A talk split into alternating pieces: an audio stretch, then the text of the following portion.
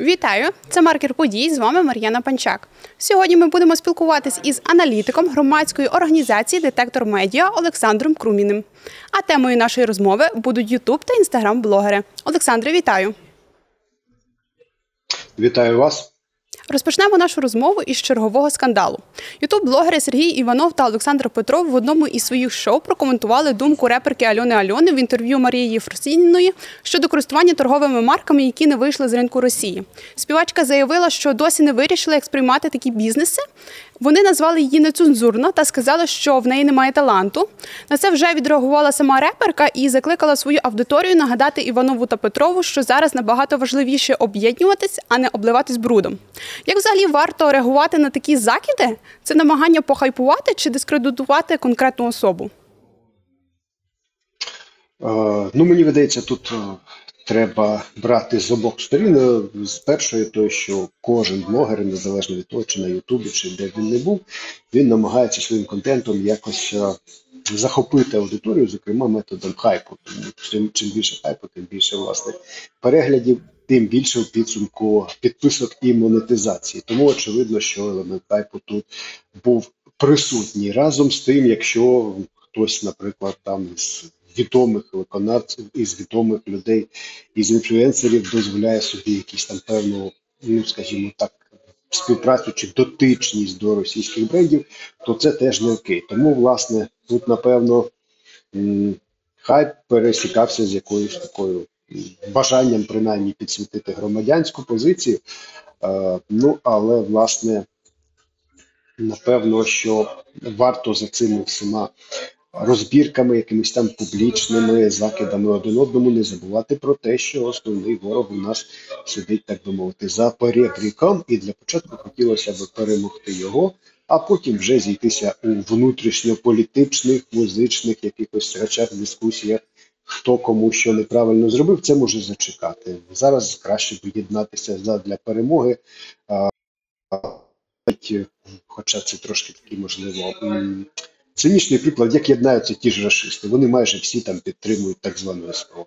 В нас цей час якось увага час від часу розпорошується на якісь окремі об'єкти. Мені здається, що це могло би зачекати. Як можна в Україні врегулювати роботу Ютуб каналів та контролювати, чи вони не поширюють образи наподобі цієї і мову ворожнечі? Унормувати, ну не знаю, можливо, закон про медіа якось міг би впливати, коли б якісь такі, наприклад, Ютуб медіа були зареєстровані як медіа, і тоді б на них поширювалися якісь обмежувальні параметри. Ну а так унормовувати можливо мали би і самі глядачі, якщо глядач бачить, що на каналі якийсь такий контент, який, ну скажімо, або якийсь пересікає, перетинає моральні лінії, чи якийсь шкідливий контент, то можливо добре було б глядачі комунікували як з тими блогерами через коментарі, через якісь реакції, так і напевно з платформою YouTube шляхом банально подання скарг, тому що в Ютубі теж активно, зокрема, поширюється і пропаганда, поширюється можна знайти багато вкидів, які модеруються доволі таки слабко. Тому, напевно, аудиторія може також певним чином регулювати наявність того чи іншого контенту. Інститут масової інформації робить список так званих білих медіа, тобто тих, яким варто довіряти.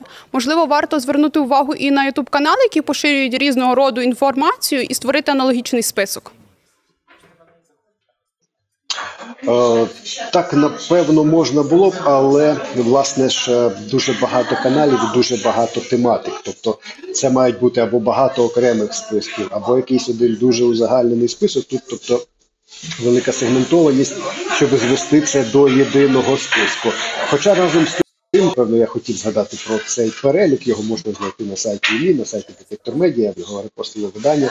Що, вочевидь, власне, і Ютуб канали цих медій, які входять до цього білого переліку. Ну от е, із останнього переліку можна нагадати, які це є. Е, власне, це суспільне громадське ліга.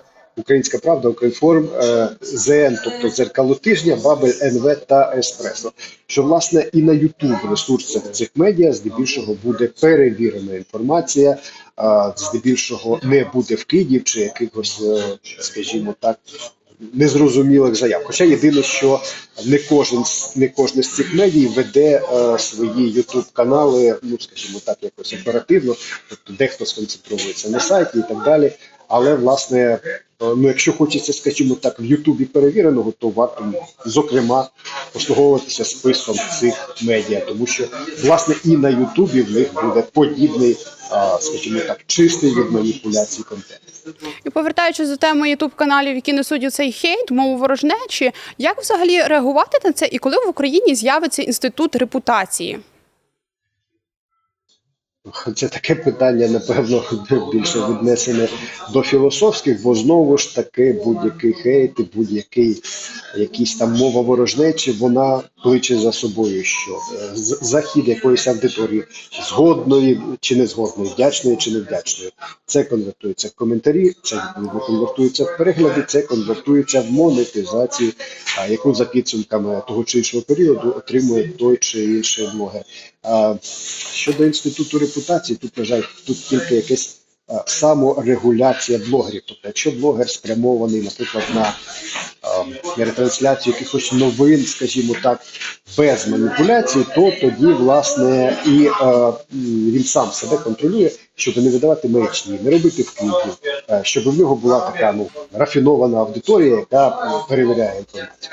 Якщо ж блогер чи канал свідомо заточений на жовті заголовки, на якісь е, дуті сенсації, то він розуміє, що це конвертується в монетизацію.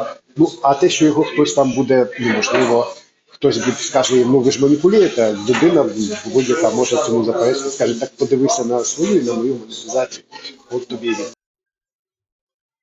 Тому тут тільки своєї редакції, кожного творчого колективу. Хтось бере собі таку ціль, іде до неї. Хтось бере собі ціль там, умовно кажучи, жовтити, він іде до неї. Тут, на жаль, на це впливати. Ну навіть аудиторія, напевно, не зможе, бо для такого проекту від чесних новин до якоїсь відвертої чорнухи на кожного е, знайдеться своя аудиторія. І часто на чорнушні проекти вона більша, ніж на, скажімо, от, на білі медіа, про які щойно згадували. Чому хороший якісний контент про історію, культуру, музику? У нас є дуже багато таких ютуб каналів, набирають менше переглядів ніж хайп відео, де поливають брудом конкретну особу чи групу осіб. Мені здається, тут е, тому що ну як це сказати, щось жовте чи щось хайпове, воно завжди набирає більше переглядів. Ну, умовно, тобто е, ток-шоу, де сиділи люди і спілкувалися на теми там умовного закону про мобілізацію, воно 100% набере менше, ніж ток-шоу, де винесли цю ж тему, але там присутні побилися, вилили один одного воду і так далі. Тому що теми оці всі, які ну, тобто якісь. е, ну як це правильно сказати, теми, довкола яких крутиться хайп, вони завжди набирають більше, тому що людина, ну не знаю, просто можливо хоче таке бачити, можливо, якщо сама вважає, що живе якось там. Якось нудно чи якось подібним чином, хоче бачити таке на екрані в ток-шоу чи будь-де, ну так і відбувається. Е, таке питання: хто з українських ютуберів приносить шкоду, як вона проявляється, і якщо можна по персоналіях? Е, Ну, е, буду намагатися. Я підготував такий невеличкий список. Не знаю, як це е, буде по часу. Ну, принаймні, буду намагатися коротко. Я, скажімо так, ну про тих блогерів, яких е, краще б не дивитися, напевно, або дивитися обережно, перевіряючи джерела. Наприклад, е, відставники, так звані. Олег Жданов має 949 тисяч підписників, коментує дуже активно військові теми. Так, людина таємничена, наприклад, у військовій справі, але ж е, от Олег Жданов, Роман Світан, який не має свого каналу, але теж дуже багато з'являється в різних youtube проектах. Вони, в принципі, можуть коментувати там постачання озброєння того чи іншого, там щось подібне. Вони в цьому знаються. Але разом з тим, от у них багато перемог. Скоро Крим звільнимо, туди зайдемо, там візьмемо, там тих розбили, тих перебили. Потім дивимося об'єктивну картину на полі бою. Вона не відповідає тому, що ці люди заявляють. А власне так само, наприклад, е, той самий Дмитро Гордон має дві- 2,63 мільйони підписників, але досі дуже багато в нього так званих хороших русських, яких можна вже і не тягнути в наш медіапростор. Знову ж таки, е, є багато самих хороших русських, які е, ведуть свої ютуб канали. Наприклад, е, такі як Сергій Жирнов, який часто з'являється в українських ютуб медійних проєктах, має 121 тисячу підписників. У нього теж постійно Путіна ліквідували, там переворот, там те, там. Відкриваємо новини, скажімо так. е, Ну, теорія про двійників Путіна існує, але принаймні, скажімо так, хтось із цих Путінів постійно продовжує вести терористичну діяльність в Росії нічого не змінюється. Так само я рекомендував би канали, ну скажімо так, як провладних е, блогерів, так і опозиційних. Е, Ну, з прикладів візьму, е, наприклад, Олексій Гончаренко. Дуже людина за хайпом, дуже людина за якимись такими сенсаціями, гучними заголовками. За ними втрачається сутність і якась там цінна новина в тому, що він хоче сказати. Ну і власне ще в принципі можна продовжувати довго цей перелік. В мене ще є тут і перелік тих, кого е, напевно краще. Ну я рекомендував би дивитись, може, можемо про нього поговорити. Давайте. Це буде цікаво для Е, ну, наших читачів. Це теж в принципі буде доволі суб'єктивно, але зважаючи на реальність, знову ж таки повертаємося до списку білих, медій. І е, якщо їхні канали ведуться активно, то ласкаво просимо, там не буде перекручувань, там не буде якихось фейкових новин заради жовтизни, там буде об'єктивна картина дня. Знову ж таки, міжнародні видання на кшталт Радіо Свобода, BBC Україна і тому подібне. Останні цікаві дискусії, цікаві гості і тому подібні речі. Також практикую, якщо вже дотично безпосередньо до бойових дій, то дивитися, скажімо, канали безпосередньо військових структурних підрозділів. Наприклад, е, канал 3-ї окремої штурмової бригади, яка визнана найнадійнішим підрозділом сил оборони, має 913 тисяч підписників. І там про службу, там інтерв'ю цікаві, наприклад, з людьми, які проходять, е, причому саме пеклі бойових дій. Так само сторінка Азову має 277 тисяч. Там і про рекрутинг, і про те, як не боятися мобілізуватися. Знову ж таки, в принципі, можна дивитися, я думаю, цілком популярних блогерів, таких як Сергій Стерненко, чи, наприклад, Сергій Притула, чи, наприклад, колишній, чи можна так назвати, колишній нинішній журналіст Роман Скрипін та його команда на Скрипін.ua. А, Знову ж таки, е, кого ще можна Данило Мокрик, той самий, е, або, наприклад, Денис Казанський, блогер, який висвітлює той занепад, який стається на окупованих територіях, адже сам він родом з Донецька. Той самий Роман Цимбалюк, який вчора трошечки, скажімо так, збурив українську аудиторію, коли сказав, що Буданова призначили замість залужного. Не, не знаю, чи був це тролів чи але здебільшого матеріали, які виходять на каналі Цимбалюка, вони доволі адекватні і вони доволі е, відображають картину дня. Ну знову ж таки, якщо з військових експертів мені імпонує Петро Черник, хоча він не має свого каналу. Це теж відставний військовий, і це не той, якого постійні перемоги або постійні зради. Він намагається аналізувати ситуацію. Ну і е, з тих проєктів, які раніше, начебто, не мали дотичності е, до політично, до військово-політичного, геополітичного життя, але перекваліфікувалися. Є колишній спортивний журналіст Роман Бебек, який веде канал нині Бомбардир на каналі 400 тисяч підписників, і там є інтерв'ю, як скажімо. З діячами різноманітними, як, наприклад, очільник МЗС Дмитро Кулеба, представник е, війська, представник третьої штурмової, чи там різноманітні посадовці, і ти знову ж таки це не компліментарно, це доволі таки об'ємно. Тому, власне, е, ну і е, знову ж таки, ви згадували на початку дует блогерів Сергій Іванов, Володимир Петров. Навіть попри те, що вони дотичні до якихось певних медійних скандалів і суперечностей, а в за ну тобто ведучий е, Сергій Іванов робить цілком непогані проекти, наприклад, на кшталт антиподів, де до нього приходять різноманітні гості, як військові, так і цивільні, так і політики, і так далі. Тому, власне, ну отак можна говорити багато, але щоб не забивати увагу е, вашої аудиторії, приблизно такий от список підготував. Зрозуміло, дуже вам дякую за цей список. Я закликаю нашу аудиторію ділитися своїми улюбленими ютуб-каналами у нас у коментарях. І ще хочу поговорити з вами про інстаграм-блогерів. Їхня аудиторія є чималою. Мова про блогерів-мільйонників. За ними стежать і до їхньої думки прислухаються, тобто вони мають довіру. І серед них є такі, які після початку повномасштабного вторгнення стали волонтерами, заснували свої благодійні фонди та через свою впізнаваність можуть закривати величезні збори. А є блогери, які під приводом цих волонтерів можуть можуть перетнути кордон і поїхати на відпочинок з сім'єю на Мальдіви. Я зараз про тернопільську блогерку Таню Принткович і її хлопця Андрія Гонковського. Коли це стало відомо, пара вибачилась, але хвилю обурення вже не було зупинити. І чи є оця хвиля обурення виправданою?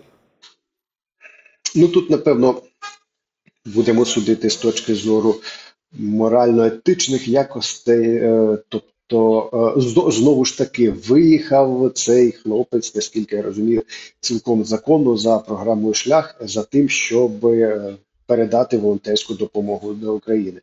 Ну, Те, що він опинився зрештою на Мальдівах, е, ну тут, напевно, в морально-етичній площині з точки зору того, що поки цей чоловік поїхав, полетів на теплі острови, то інші чоловіки холодних бліндажах там сидять під обстрілами артилерії. Знову ж таки, тут важко якось судити, якщо він законодавчо е, чисто виїхав, то фактично і законодавчо претензій до нього немає. Ну а щодо того, що їздять е, знову ж таки блогери чи на відпочинок, чи от таким чином якось е, відправляються за межі країни, опиняються в інших куточках. Ну, напевно, вони самі мають це те, що ми говорили перед цим про ютуберів, має бути якась а, внутрішнє регулювання своїх дій, внутрішня якась самоцензура, і знову ж таки. Якщо вже ти б навіть поїхав, ну так сталося. Чи, чи хотілося? Я не знаю, чим саме мотивувався цей хлопець, то принаймні це не публікувати, принаймні це якось, е, ну скажімо так, бо багато хто з українського суспільства дійсно живе війною, хтось волонтерить, хтось допомагає, хтось в багато в кого там рідні, і це трошки подразнює українське суспільство, але знову ж таки, ну це в моральній площині, і напевно кожен блогер просто має бути свідомий того, що несе в собі його контент, і, зокрема, що несе в собі його контент в часи повномасштабної війни. Хоча не всі блогери віддають цьому належне і враховують це. Хотілося б, щоб інстаграмери, попри те, що інстаграм зазвичай це про красиво, це про море, це про авто, це про luxury. Зараз все ж таки. Все це що всі українські блогери вони так чи інакше дотичні до великої війни. Хотілося б, щоб кожен для себе це зрозумів і в своєму контенті це враховував. Велика аудиторія це не лише про популярність і можливості заробляти гроші, а й про відповідальність. І як зробити так, аби блогери постійно несли оцю соціальну відповідальність за свої вислови, дії і контент, який вони публікують. Напевно, все ж таки медійний розголос. Ну тобто, бачимо там по та навіть по, по цьому, як е, чо- чоловік Литвинкович опинився, скажімо так, не в тому місці, куди виїжджав. Е, Медійний розголос, е, реакція аудиторії. е, Тоді, коли ну коли це піддається якомусь певному суспільному осуду, то тоді часто бачимо, що блогери можуть або вибачитися за ті чи інші дії, або якось змінити свої підходи, змінити думки. Тому, от, власне, таке, крім саморегуляції, медійний розголос впливає. Попри те, що в Україні вже другий рік триває повномасштабне вторгнення, є блогери, які намагаються отримати аудиторію хайпом. І чи не може бути так, що одного разу вони втратять всю аудиторію, яку мають, лише через те, що зайдуть надто далеко? Мені здається, кожен блогер він так чи інакше вже як магніт приманює постійну аудиторію, яка вже згодом ладна пробачати йому будь-які гріхи. Так само я на прикладі однієї з блогерів не буду називати. Побачив, як вона разом з чоловіком виїхала, е, полетіла теж на якийсь острів. Ну, здається, троє дітей, але я точно картини не пам'ятаю. То частина людей написали: ну, шановні, війна, чоловік якось якось дивно виїхав, але е, більшість із тої аудиторії постійно вони написали, ну і що мають право, заслужили і так далі. Щастя вам, удачі. Тому така от ядерна аудиторія кожного блогера, вона з ним попри будь-які так зашквари чи конфліктні ситуації, і якась менша частина користувачів вкаже на помилку, але зазвичай левова частина аудиторії, зважаючи на симпатію до того чи іншого блогера, вона не вбачатиме в цьому нічого поганого. Тому блогери і далі хтось відгороджується від війни, ніде це не відображає в контенті, хтось якісь там переходить червоні лінії хайпу. Але аудиторія вдячна, вона реагує переглядами, донатами, там, подобайками і так далі. Тому вони цього курсу не. Часто виникають такі ситуації, коли виправданням на хейт аудиторії блогери та відомі люди посилаються на ботів і ПСО, руку Кремля і тому подібні речі. Хоча часто так не є, і існують справжні люди, які обурені ті чи інші події чи заяві. Чи можливо перевірити, хто є автором цих негативних коментарів? Е, Ну, часто ми ж бачимо, що негатив розганяється з ботів, будь то чи то Фейсбук, чи то тим більше Ютуб, чи то будь-де заходить, заходять якісь профілі без, без світлин, без е, якихось там наповнених сторінок і починають розганяти ту чи іншу зраду. Причому е, це бувають як, звісно ж, російські представники так званої, як у них там є канал Цифрова армія і тому подібні російські боти, які працюють, е, поширюють ІПСО. Так, на жаль, є і в принципі і українські е, такі, ну чи то боти, чи то подекуди навіть реальні люди, які просто, ну скажімо так, якщо м'яко кажучи, не згодні з політикою чинної влади. Але ж пам'ятаємо, що наша СБУ час від часу заявляє про викриття тих чи інших ботоферм, хоча зрозуміло, що такі акаунти легко розплодити, легко розкрутити часи цифровізації це і відстежити їх доволі важко. Тому, в принципі, ну тут навіть не знаю. Тут напевно робота для наших е, кіберправоохоронців здебільшого, а роботи такої ще дуже багато. І останнє питання на сьогодні: яким чином ворог може використовувати такі скандали і роздувати зраду серед українців? Е, Ну, роздувати зраду серед українців можуть будь-яким чином. І, зокрема, я бачу, ну, наприклад, е, тут мені здається, можу помилятися, але лідирує вже навіть TikTok. Тому що там ну, я відкриваю TikTok, а там просто якийсь лівий скрін Зеленського, де начебто він виступає на телебаченні, і, начебто, е, рухливий рядок е, показує, що в Україні загинуло 1 мільйон 700 тисяч воїнів сил оборони. І під цим відео вже тисячі лайків, тисячі репостів, тисячі коментарів. Тому, власне, от е, бачимо, що російське ПСО, воно багатовекторне, воно присутнє на всіх майданчиках, воно поширюється як їхніми там діячами шоу-бізу і так далі, так і численними тисячами ботів. І важливо, дуже важливо в цьому всьому українцям зберігати холодну голову, не реагувати на вкиди, навіть якщо вкид стосується там, наприклад, політичної персони, яка вам не симпатична. Перевіряти інформацію знову ж таки на білих е, цих е, медіа, про які пише її детектор медіа і так далі. Не вестися на якісь там TikTok чи якісь там бувають там ютуб-блогери, які постять відверту маячню, мають багато переглядів. Перевіряти і сприймати інформацію на холодну голову. Ну і при нагоді закликаю власне читати детектор медіа. Там дуже багато е, розборів рашистських фейків, дуже багато спростувань. Є навіть окрема сторінка Дезінфо Детектор Медіа, де про це колеги пишуть і детально розділяють. Тому, власне, ну оце такі поради, дуже багато інформаційного сміття, особливо часи Великої війни. І важливо людині в ньому не потонути. Що ж, наша розмова добігла до кінця. А я нагадаю, моїм гостем був аналітик громадської організації Детектор медіа Олександр Крумін. А розмову вела Мар'яна Панчак. Зичу вам всього хорошого. До зустрічі.